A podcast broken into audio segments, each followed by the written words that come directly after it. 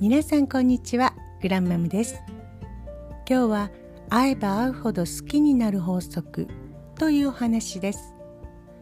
プライベートであれば同じ趣味という共通点から一度の出会いでも仲良くなれるかもしれませんが例えば取引先の人などはどうでしょうか？初めはぎこちなかったけれど何度か会ううちに仲が良くなっていた。このような経験をした人もいらっしゃると思います。多くの場合ある程度の回数を重ねていくうちにいつしか親しい仲になったと思います。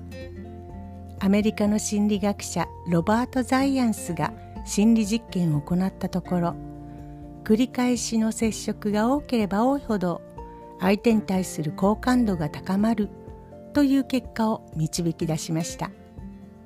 これを単純接触効果。別名でザイアンスの法則と言います。これは人は初めての相手にはクールな態度をとる。人は会う回数が多くなるほど相手に好意を持つ。人は相手の内面を知るとより好感を持つようになる。というものです。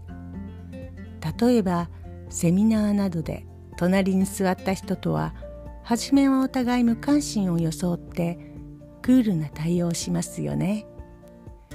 でも実習などで何度か言葉を交わすようになるとだんだんと好感が湧いてきます。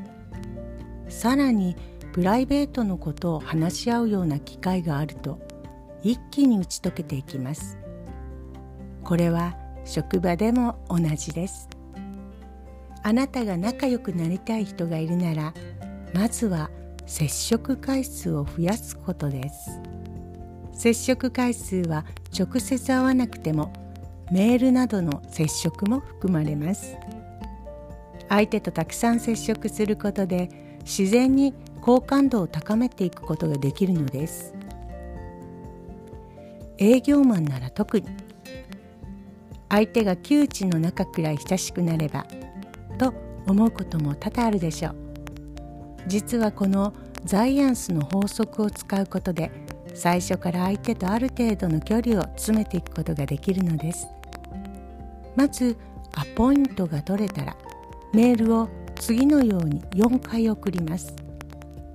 1アポイントを取った直接にお礼のメールを送る。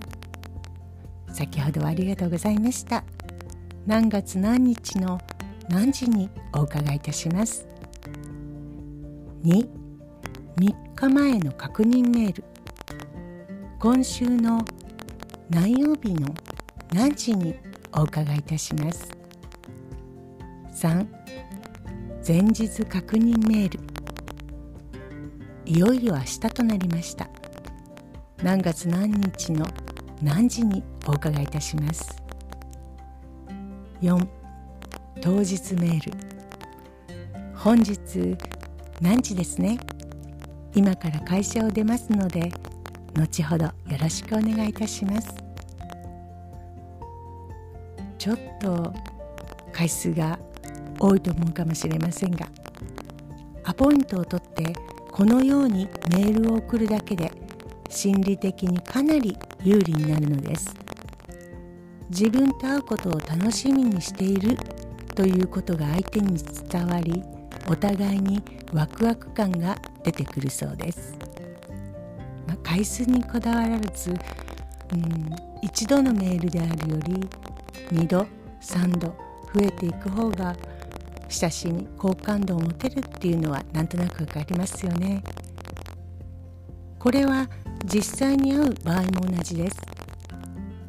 1回の面接で長時間話し込むよりも短い時間で何度も会った方がより深い信頼関係につながります。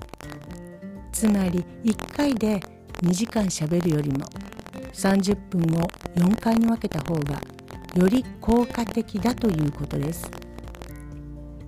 ただしせっかくの機会を無駄にしないためにも相手の性格によって回数や送るタイミングは調整してください。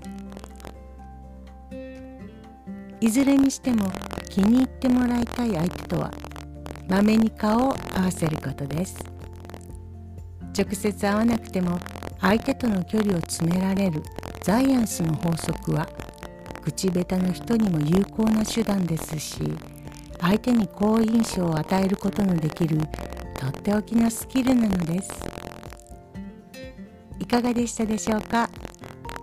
では今日も良い一日をお過ごしくださいグラメムでした。